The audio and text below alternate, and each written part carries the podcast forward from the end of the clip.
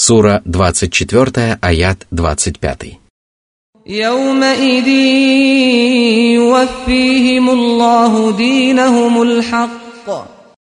Воздаяние, которое люди получат за свои деяния, будет истинным, справедливым и беспристрастным. Каждый человек получит сполна по своим заслугам, и ни одно деяние не будет предано забвению. Всевышний сказал: «Будет положена книга, и ты увидишь, как грешники будут трепещать от того, что в ней. Они скажут: горе нам! Что это за книга? В ней не упущен ни малый, ни великий грех. Все подсчитано». Они обнаружат перед собой все, что совершили, и твой Господь ни с кем не поступит несправедливо. Сура 18, аят 49. В этот страшный день им станет ясно, что Аллах есть явная истина, и что этим эпитетом можно назвать только то, что связано со Всевышним Аллахом. Его величественные качества – истина, и его достохвальные деяния – истина, и поклонение ему – истина, и встреча с ним – истина, и обещание его – истина, законы его религии – истина, и законы его возмездия – истина, и его посланники – истина. Любая истина либо присуща Аллаху, либо исходит от него.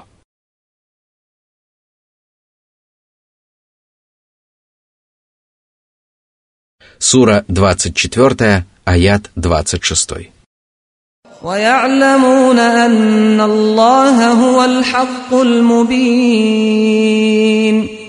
الخبيثات للخبيثين والخبيثون للخبيثات والطيبات للطيبين والطيبون للطيبات أولئك مبرؤون مما يقولون لهم مغفرة ورزق كريم.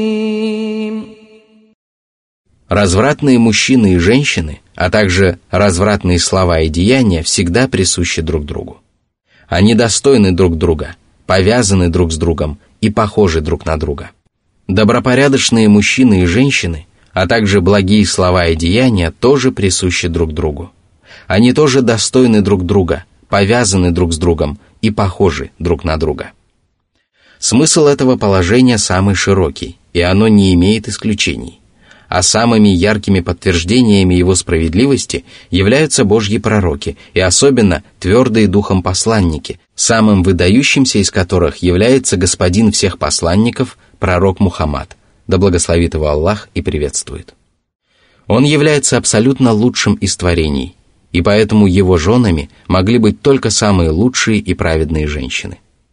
Что же касается обвинения Аиши в неверности, то фактически они были направлены против самого пророка Мухаммада, мир ему и благословение Аллаха, потому что именно этого добивались лицемеры. Однако она была супругой посланника Аллаха, да благословит его Аллах и приветствует. И одно только это свидетельствует о том, что она была чистой женщиной и не имела отношения к подобному порочному поступку. Да и как могло быть иначе, если Аиша была самой достойной, самой знающей, самой праведной женщиной? Она была возлюбленной посланника Господа миров, да благословит его Аллах и приветствует. И даже божественное откровение не спосылалось ему, когда он находился под ее покрывалом, хотя подобной чести не были удостоены остальные жены пророка. А затем Аллах окончательно прояснил этот вопрос и не оставил ни малейшей возможности опровергнуть истину или усомниться в ней. Всевышний поведал о том, что праведники не причастны к тому, что возводят на них клеветники. И эти слова в первую очередь относятся к Аише, и затем ко всем верующим женщинам, которые далеки от греха и даже не помышляют о нем. Им уготованы прощение грехов и щедрое райское вознаграждение от великодушного Господа.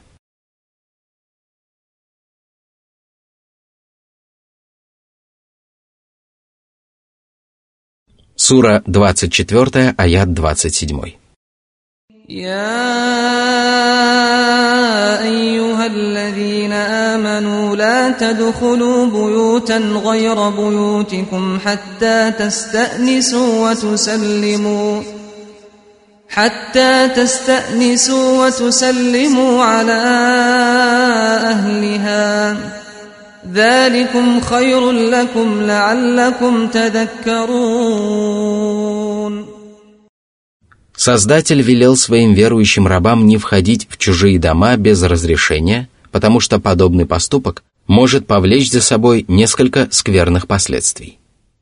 Посланник Аллаха упомянул об одном из таких последствий и сказал, что просить разрешения у хозяев предписано для того, чтобы уберечься от греховных взоров. Войдя в дом без ведома хозяев, человек может увидеть то, чего ему не следовало видеть, потому что дом покрывает человека так, как одежда покрывает его тело. С другой стороны, подобный поступок может бросить тень сомнения на того, кто проник в дом без разрешения хозяев. Его могут заподозрить в краже или другом злодеянии, потому что тайное проникновение в чужой дом наводит на дурные мысли. Именно поэтому Аллах запретил правоверным заходить в чужой дом без разрешения хозяев. Арабский глагол «иста-наса» – «общаться», «знакомиться», в данном случае «просить разрешения», использован в этом откровении, потому что благодаря разрешению войти в дом достигается общение между людьми, а отсутствие разрешения обрекает их на одиночество. Наряду с просьбой войти в дом человек должен поприветствовать его обитателей миром, и поэтому в хадисе сообщается, что входящий должен сказать «Ассаляму алейкум», «Могу ли я войти?» И если ему будет дозволено, то он может войти. Поступая таким образом, человек приобретает множество благ. Такое поведение является обязательным и свидетельствует о благородном нраве мусульманина.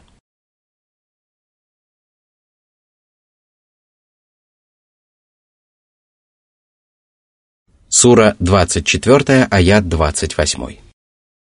فإن لم تجدوا فيها أحدا فلا تدخلوها حتى يؤذن لكم وإن قيل لكم ارجعوا فارجعوا هو أزكى لكم والله بما تعملون عليم. Не отказывайтесь уйти и не гневайтесь, если вам не разрешат войти, потому что хозяин дома не отказывает вам в том, на что вы имеете полное право. Он волен поступать как ему угодно. Он может впустить вас, но если он пожелает, то имеет право не позволить вам войти. И в этом случае вам не следует проявлять высокомерие или возмущаться. Поступить так для вас лучше, потому что такое поведение поможет вам очиститься от грехов и вырасти благодаря праведным деяниям. Аллаху ведомы ваши деяния, и вы получите воздаяние за свои добрые и скверные поступки, независимо от того, малочисленны они или многочисленны. В этом и предыдущем аятах речь шла о домах, хозяева которых находятся дома, независимо от того, находится в них имущество, принадлежащее посетителю или нет, а также домах, хозяева которых отсутствуют, но в которых нет ничего, что может принадлежать посетителям. Что же касается домов, хозяева которых отсутствуют, но в которых находится имущество, принадлежащее тому, кто хочет войти в дом, то они упоминаются в следующем аяте. Это могут быть дома, которые сдаются в аренду, или другие помещения, обитатели которых отсутствуют и поэтому не могут позволить посетителю войти в дом. Всевышний сказал. Сура 24, аят 29. ليس عليكم جناح أن تدخلوا بيوتا غير مسكونة فيها متاع لكم والله يعلم ما تبدون وما تكتمون. Из этих слов следует, что входить без разрешения в дома, о которых шла речь в предыдущих аятах, является грехом. Однако это не распространяется на дома, обитатели которых отсутствуют, если в них находится имущество, принадлежащее посетителю. На этом примере можно убедиться в удивительной точности коранических откровений, поскольку в начале Всевышний Аллах поведал о чужих домах, под которыми подразумеваются дома, которые не являются собственностью того, кто желает войти в них, а затем сделал исключение для тех, кто хочет войти в чужой дом в отсутствие хозяев, если в доме хранится принадлежащее ему имущество.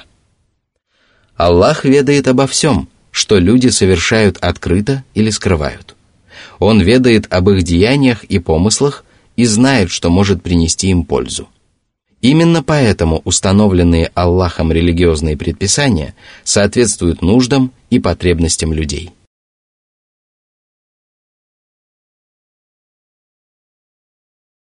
Сура 24, аят 30.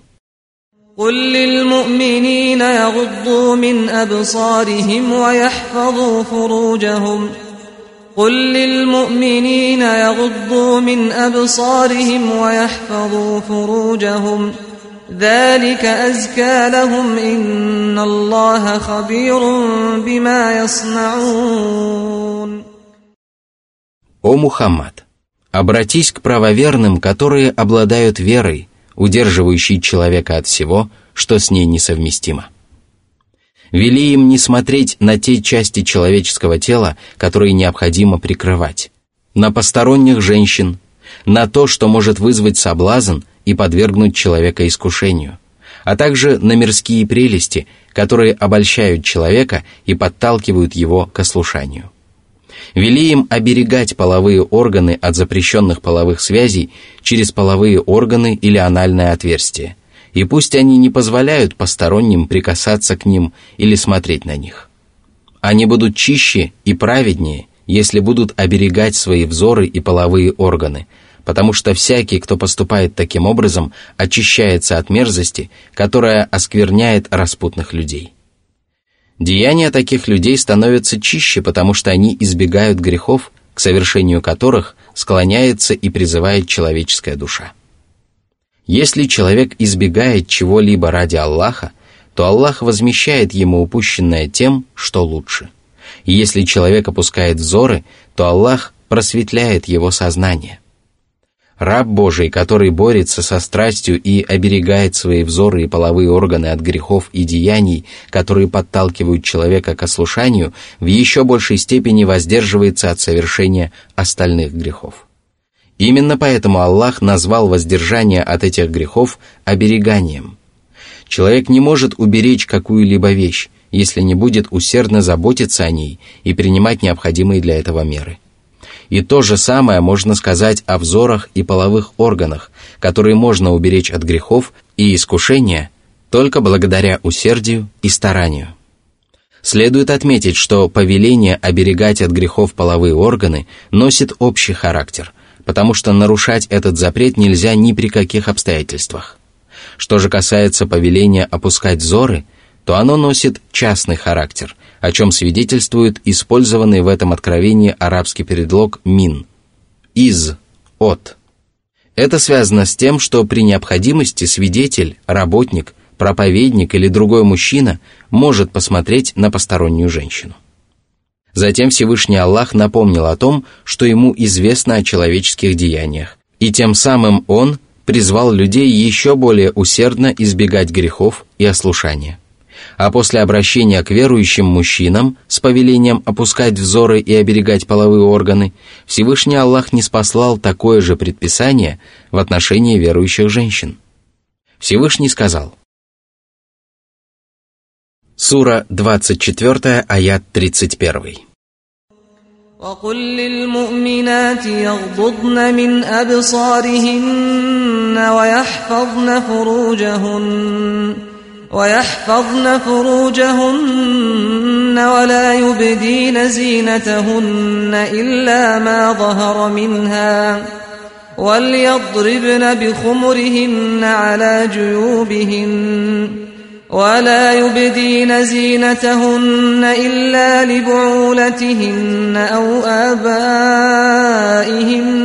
أو آباء بعولتهن أو آباء بعولتهن أو أبنائهن أو أبناء بعولتهن أو أبناء بعولتهن أو إخوانهن أو بني إخوانهن أو بني أخواتهن أو بني أخواتهن أو نسائهن أو ما ملكت أيمانهن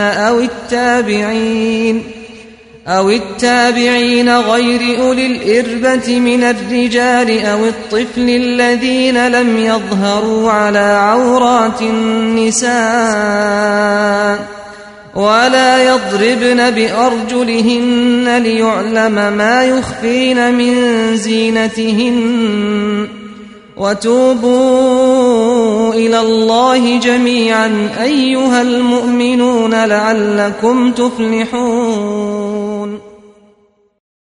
Верующим женщинам запрещено смотреть на те части тела мужчин, которые они обязаны прикрывать, а также на все, перед чем правоверные обязаны опускать взоры. Они обязаны оберегать свои половые органы от запрещенных половых связей и не должны позволять чужим мужчинам смотреть на них и прикасаться к ним. Они также обязаны не выставлять на показ своих красот, под которыми подразумеваются привлекательные одежды, украшения и все женское тело. Однако женщина не способна скрыть свою одежду, и поэтому Аллах сделал исключение для обычной верхней одежды, если она не привлекает к себе внимания. Затем Всевышний Аллах повелел правоверным женщинам прикрывать лицо, шею и грудь. И это свидетельствует о том, что мусульманка должна быть покрыта полностью. И ранее мы уже упомянули о том, что все части женского тела относятся к красотам, которые следует скрывать от посторонних взглядов. А затем Аллах сообщил, перед кем женщина имеет право не покрываться полностью. Это относится к мужьям, отцам, дедам, прадедам и так далее. Отцам мужей, дедам мужей, прадедам мужей и так далее. Родным братьям, а также братьям по отцу или по матери, сыновьям братьев, сыновьям сестер, а также женщинам. Женщины не обязаны покрываться полностью друг перед другом, и это предписание распространяется на всех женщин без исключения. Однако существует мнение, что местоимение, которое использовано в выражении «свои женщины», подчеркивает религиозную принадлежность женщин. На это толкование опираются богословы, которые считают, что мусульманка должна быть покрыта полностью перед женщинами других вероисповеданий и что немусульманка не имеет права смотреть на непокрытых мусульманок. Наряду с этим исключение сделано для рабов, которые полностью принадлежат женщине. Раб имеет право смотреть на свою госпожу, пока он полностью принадлежит ей. Если же она лишилась прав на него полностью или частично, то он лишается права смотреть на нее. Исключение также сделано для мужчин, которые прислуживают женщинам или находятся с ними в тесной связи, если они лишились вожделения. Это могут быть слабоумные, которые не ведают о женской наготе, а также импотенты, которые не испытывают вожделения ни в половых органах, ни в душе. Для этих людей взоры на посторонних женщин не чреваты опасными последствиями. Исключение также сделано для детей, которые не достигли совершеннолетия. Им разрешается смотреть на посторонних женщин, и Всевышний Аллах дозволил это по той причине, что они не ведают о женской наготе и пока еще не испытывают страстного влечения к женщинам. Из этого следует, что если ребенок достигает совершеннолетия, то посторонние женщины должны покрываться в его присутствии, потому что он начинает осознавать то, чего не осознавал ранее. Затем Всевышний Аллах велел женщинам не стучать по земле ногами для того, чтобы дать знать окружающим об украшениях, которые они носят на ногах. Поступая таким образом, они обнаруживают свои красоты и тем самым искушают посторонних мужчин. На это и ему подобные предписания опирается религиозное правило о предупреждении грехов. Поступок может быть дозволенным, но если он приводит к греху или может привести к этому, то шариат запрещает его. В принципе, ударять ногами по земле не запрещено, Но если женщина поступает таким образом для того, чтобы люди услышали звон украшений, то это запрещено. После упоминания об этих прекрасных повелениях и замечательных заповедях, Всевышний Аллах подчеркнул, что правоверные не обезопасены от упущений. Именно поэтому Аллах повелел правоверным каяться и молить своего Господа о прощении, которое является залогом преуспеяния. Обрести счастье и достичь преуспеяния можно только благодаря покаянию, которое подразумевает отречение душой и телом от того, что вызывает гнев Аллаха, и обращение душой и телом к тому, что любит Аллах. Повеление молить Господа о прощении относится ко всем верующим, из чего следует, что каждый правоверный нуждается в покаянии. Это откровение призывает людей к искреннему покаянию, которое следует приносить не ради благополучия в мирской жизни, показухи, славы или других корыстных целей, а искренне ради Аллаха. Сура 24, аят 32. وَأَنْكِحُوا الْأَيَامَ مِنْكُمْ وَالصَّالِحِينَ مِنْ عِبَادِكُمْ وَإِمَائِكُمْ إِنْ يَكُونُوا فُقَرَاءَ يُغْنِهِمُ اللَّهُ مِنْ فَضْلِهِ وَاللَّهُ وَاسِعٌ عَلِيمٌ. Всевышний повелел старшим мусульманам и владельцам рабов соединять браком тех, кто находится на их попечении. Это относится к холостым мужчинам, незамужним девушкам, разведенным женщинам и вдовам. Родственники или опекуны сироты обязаны соединить браком тех, кто находится на их иждивении, если они нуждаются в женитьбе или замужестве. И если людям велено сочетать браком тех, кто находится на их попечении, то они обязаны в еще большей степени заботиться о создании собственной семьи. Наряду с этим Всевышний Аллах повелел владельцам рабов сочетать браком праведных рабов и рабынь, которые избегают разврата и прелюбодеяний. Хозяева рабов обязаны таким образом вознаграждать своих рабов за праведность и поощрять целомудрие. Если же раб совершает прелюбодеяние, то его хозяину запрещается сочетать его браком. Это толкование подтверждает то, что прелюбодей и прелюбодейка не имеют права вступать в брак до того, как они покаятся в совершенном грехе, о чем мы говорили в самом начале этой суры. Всевышний определил это предписание исключительно для праведных рабов и рабынь, но не для свободных мусульман, потому что прелюбодеяния, как правило, бывают распространены среди рабов. Однако существует мнение, что арабское слово «салих» – «хороший», праведный, пригодный, в обсуждаемом нами откровении относится к тем рабам и рабыням, которые нуждаются в женитьбе или замужестве. Согласно этому толкованию, хозяин рабов не обязан сочетать браком своих рабов, если они не испытывают в этом острой нужды. Очевидно, оба эти толкования являются правильными, а лучше всего об этом известно Аллаху. Затем Всевышний Аллах обещал обогатить по своей милости тех, кто вступает в брак. Мусульманин не должен ошибочно полагать, что женитьба и увеличение семьи усугубят его материальное положение, потому что Всевышний призвал своих рабов вступать в брак и обещал обезопасить их от нужды и бедности.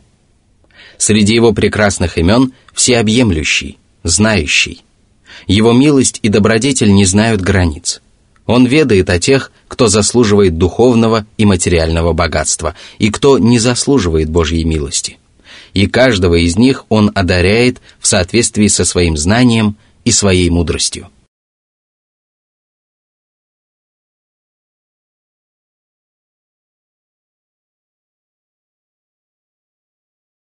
Сура 24, аят 33. وَلْيَسْتَعْفِفِ الَّذِينَ لَا يَجِدُونَ نِكَاحًا حَتَّى يُغْنِيَهُمُ اللَّهُ مِنْ فَضْلِهِ وَالَّذِينَ يَبْتَغُونَ الْكِتَابَ مِمَّا مَلَكَتْ أَيْمَانُكُمْ فَكَاتِبُوهُمْ إِنْ عَلِمْتُمْ فِيهِمْ خَيْرًا وَآتُوهُمْ مِمَّا لِلَّهِ الَّذِي آتَاكُمْ ولا تكرهوا فتياتكم على البغاء إن أردنا تحصنا لتبتغوا عرض الحياة الدنيا ومن يكرههن فإن الله من بعد إكراههن غفور رحيم.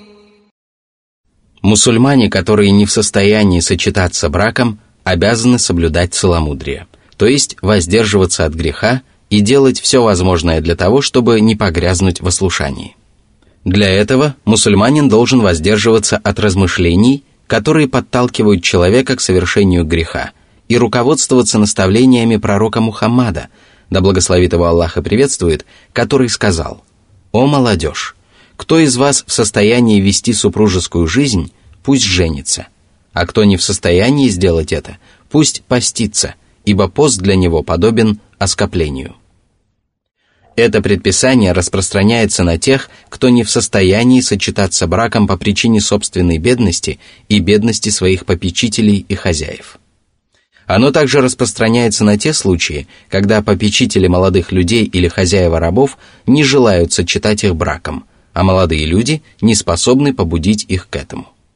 Это толкование лучше другого толкования, согласно которому в обсуждаемом нами аяте речь идет о тех, у кого нет возможности выплатить брачный калым.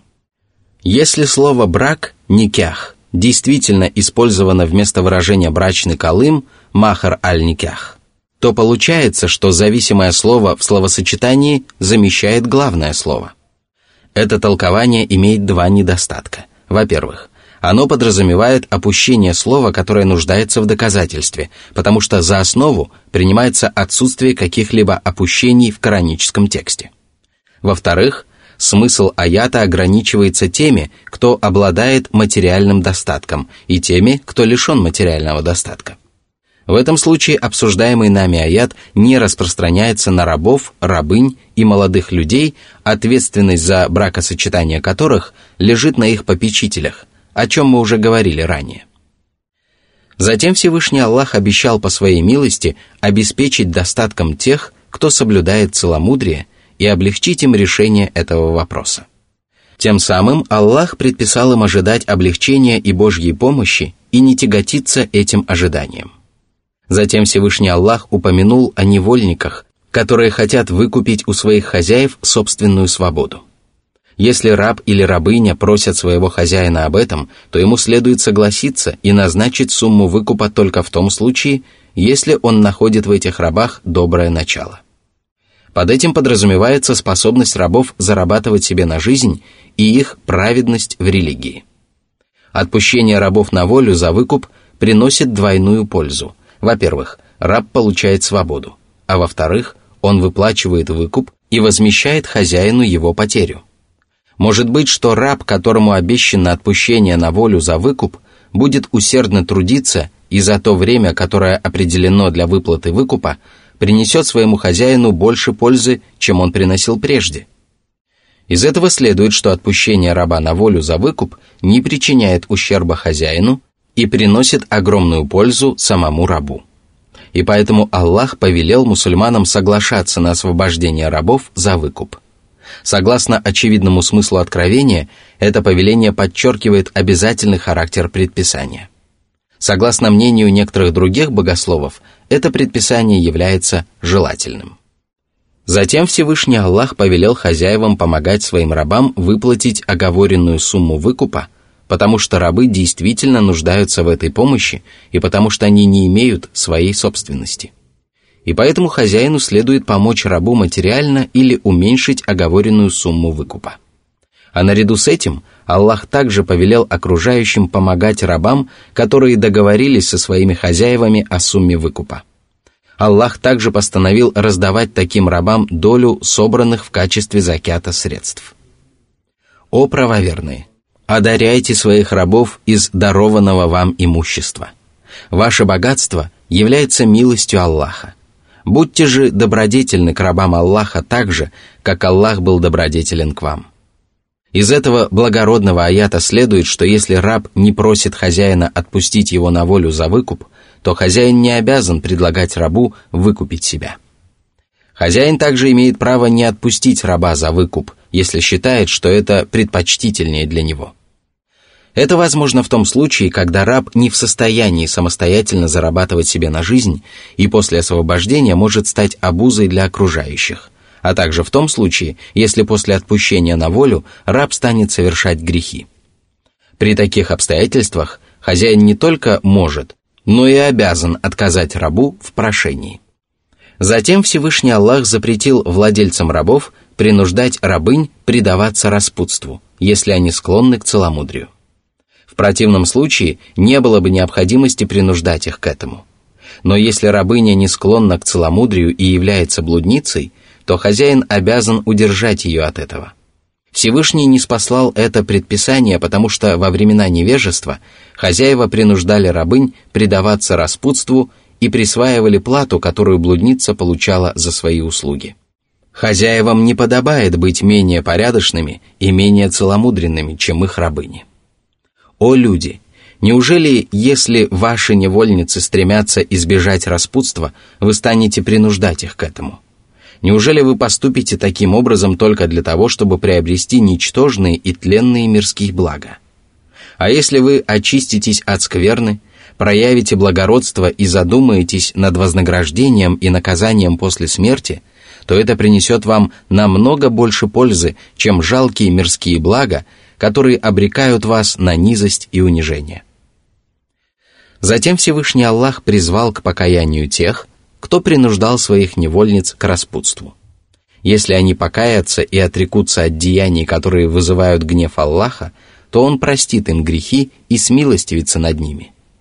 Они могут заслужить это, если проявят сострадание к самим себе, избавив себя от наказания, и будут милосердны к своей невольнице, избавив ее от того, что может навредить ей.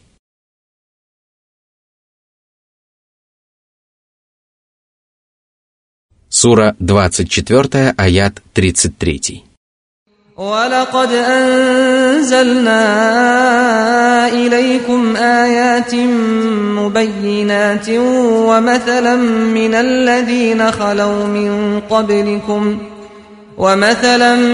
الَّذِينَ خَلَوْا مِن قَبْلِكُمْ وَمَوْعِظَةً لِلْمُتَّقِينَ. Аллах подчеркнул важность и величие аятов, которые читаются рабам Божьим, для того, чтобы они ценили их достойным образом и выполняли свои обязанности перед ними. Эти аяты предельно ясны и понятны. Они разъясняют людям все основные и второстепенные предписания, в знании которых люди нуждаются. Они не ставят человека в затруднительное положение и не заставляют его терзаться сомнениями. А наряду с этими аятами Аллах ниспослал поучительные уроки о прежних поколениях людей.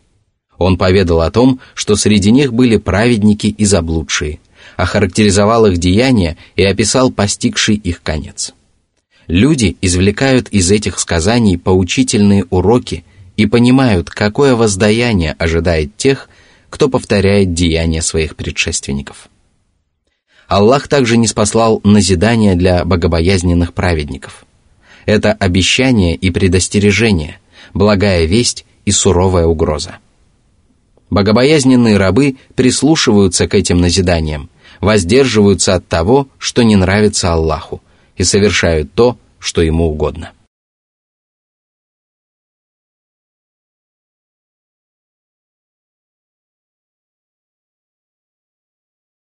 Сура 24, аят 35. Аллаху нуру ас-самавати вал-ард.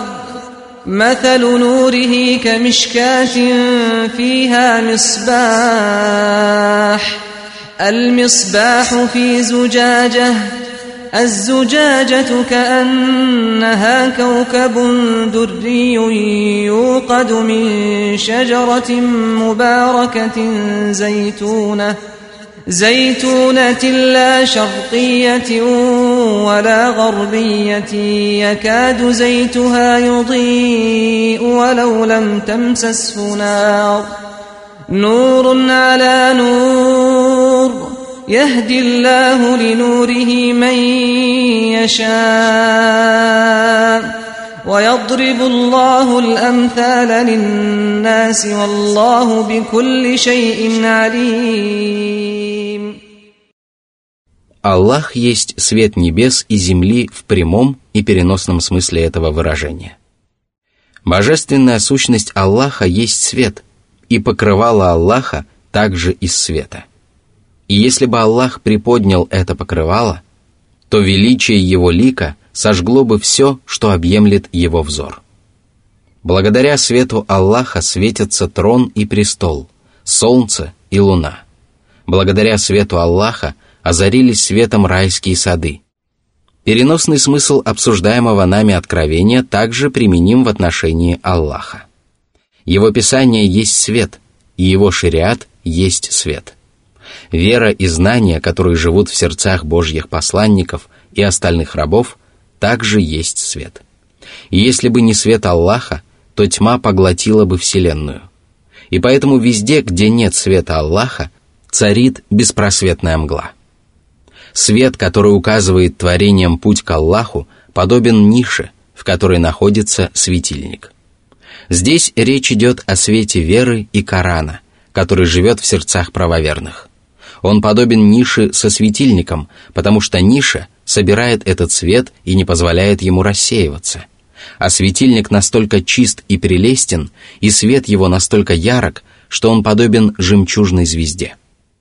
Его свет подобен огню, который разжигается от масла плодов оливковых деревьев, потому что это масло пылает самым ярким пламенем. И такое масло можно получить только из плодов оливковых деревьев, которые не тянутся на восток, подобно деревьям, которые солнце одаряет своими лучами только в первой половине дня, и не тянутся на запад, подобно деревьям, на которые солнечный свет попадает только во второй половине дня. Именно такие оливковые деревья растут в Шаме. Они наслаждаются солнечным светом в течение всего дня, благодаря чему из созреваемых на них оливок получают самое чистое масло. Это масло является настолько чистым, что готово светиться даже без соприкосновения с огнем. Если же оно соприкасается с огнем, то излучает еще более яркий и прекрасный свет. Свет огня усиливается светом масла, и один свет ложится поверх другого. В этой притче Аллах поведал о положении правоверных, сердца которых озаряются светом Аллаха. Качества, которые изначально заложены в душах правоверных, подобны чистому маслу. Эти качества чисты и непорочны, и поэтому правоверные готовы к восприятию Божьего учения и выполнению Божьих предписаний. Когда же вера и знания проникают в их души, они озаряются светом веры, подобно тому, как фитиль светильника возгорается от соприкосновения с огнем. Они не имеют дурных намерений и скверных представлений об Аллахе, и поэтому вера заставляет их излучать чистый и яркий свет, подобный свету жемчужной звезды. В их сердцах соединяются свет непорочного подсознания, свет веры и свет знания. Один свет ложится поверх другого. Однако далеко не каждый человек заслуживает того, чтобы его сердце озарялось светом Аллаха, и поэтому Аллах направляет к своему свету только того, кого пожелает. Аллах знает о чистоте и непорочности этих людей и знает, что они способны очиститься и вырасти. Такие притчи Аллах приводит своим рабам для того, чтобы они размышляли над ними, осознавали их смысл и отличали истину от лжи.